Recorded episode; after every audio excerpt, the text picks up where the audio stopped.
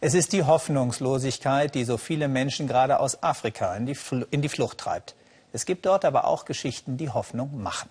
Und solche hat unsere Afrika-Korrespondentin Sabine Boland ausgerechnet im Bürgerkriegsland Somalia gefunden. Genauer gesagt in Somaliland. Das liegt im Norden Somalias und erklärte sich 1991 einseitig für unabhängig. Somaliland wurde aber bis heute international kaum anerkannt. Trotzdem ist es deutlich stabiler als das alte Mutterland Somalia. Etwa 3,5 Millionen Menschen leben hier. Eine wichtige Einnahmequelle ist der Viehhandel, vor allem mit Saudi-Arabien. Und eine Menge Geld kommt aus dem Ausland von Somaliländern, die ihre Heimat meist wegen des Bürgerkriegs verlassen haben und laut Regierung etwa 800 Millionen US-Dollar jährlich überweisen. Es gibt aber auch Somaliländer, die schicken kein Geld, die kehren selbst zurück. Eine von ihnen ist Filsan Omar, die trotz aller Widrigkeiten an die Zukunft ihrer Heimat glaubt. Eselskarren und nagelneue Geländewagen. Die Gegensätze prallen aufeinander in Somalilands Hauptstadt Hargeisa. Am Rande der Innenstadt ist Fifis Schönheitssalon. Filzan Omar hat ihn vor zwei Jahren eröffnet. Damals zog sie aus England in die Heimat ihrer Eltern.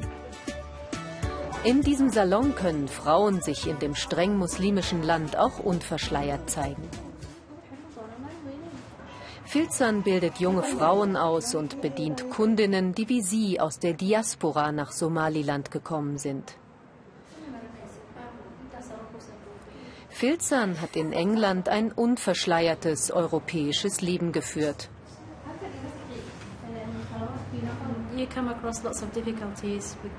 Das soziale Leben hier in Somaliland ist ganz anders und ziemlich schwierig. Eigentlich gibt es fast keins. Es gibt nicht viele Orte zum Ausgehen. Die Leute hier sind sehr religiös. Es ist hier in vielerlei Hinsicht anders als in Europa. Die Art, wie man sich kleidet und sogar die Art, wie man redet.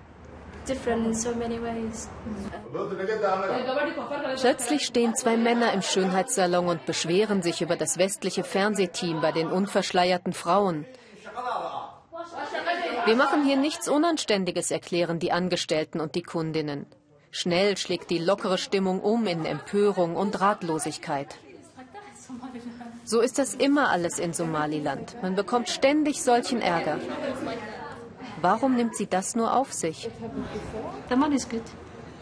Das Geld ist gut. Und das ist ein entscheidender Grund, warum ich hier bin. Einfach Business. In Hargeisa laufen die Geschäfte gut für viele, die aus dem Ausland zurückkommen. In der Hauptstadt Somalilands gibt es keine Kriegsspuren mehr. Es wird viel gebaut und man kann so ziemlich alles kaufen. Viele Menschen im Land sind aber auch bitterarm. Auf der Fahrt in die Hafenstadt Berbera begegnen wir zahllosen Viehlastern. Viehexport ist das wirtschaftliche Rückgrat von Somaliland.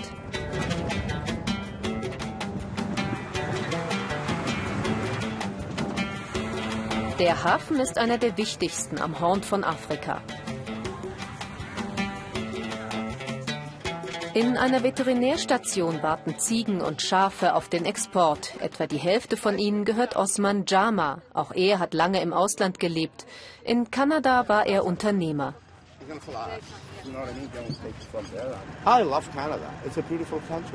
Ich liebe Kanada, es ist wunderschön, ich liebe es von ganzem Herzen. Aber ich liebe auch dieses Land und diese Menschen. Und nach all den Kriegen, die es hier gab, fühlte ich die Pflicht, zurückzukehren, weil ich hier geboren und aufgewachsen bin. In seiner Heimat betreibt er nun Viehzucht und Handel, ein lukratives Geschäft. Kurz vor Sonnenuntergang laufen 25.000 Schafe, Ziegen und Kamele zum Hafen. Dort wartet das Schiff für die letzte Etappe der Reise. Das Verladen findet meist nachts statt, weil es dann ein bisschen abkühlt am Golf von Aden. Osman kommt gerne zum Hafen. Er ist Geschäftsmann durch und durch und kennt hier jeden.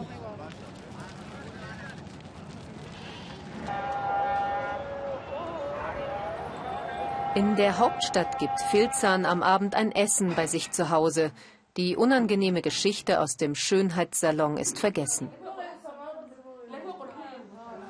Ihre Freunde in London hatten sie zuerst gar nicht ernst genommen mit ihren Somaliland-Plänen. Es gibt so viele Leute, auch aus der Diaspora, die hier leben und aufwachsen. Es kommt dabei auf die Familie an. Die Familie zählt mehr als die Gesellschaft. Zurück am Hafen in Berbera. Osman besucht den Kapitän des Viehtransporters.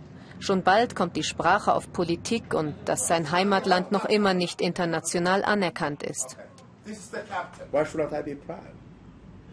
Ich bin stolz auf mein Land. Warum auch nicht? Jeder Somaliländer sollte stolz sein.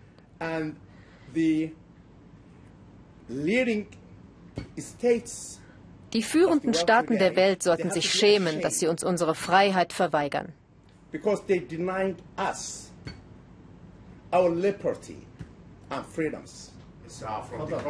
Viele Somaliländer ärgern sich wie Osman darüber, dass ihr Staat nach all den Jahren noch immer nicht anerkannt ist.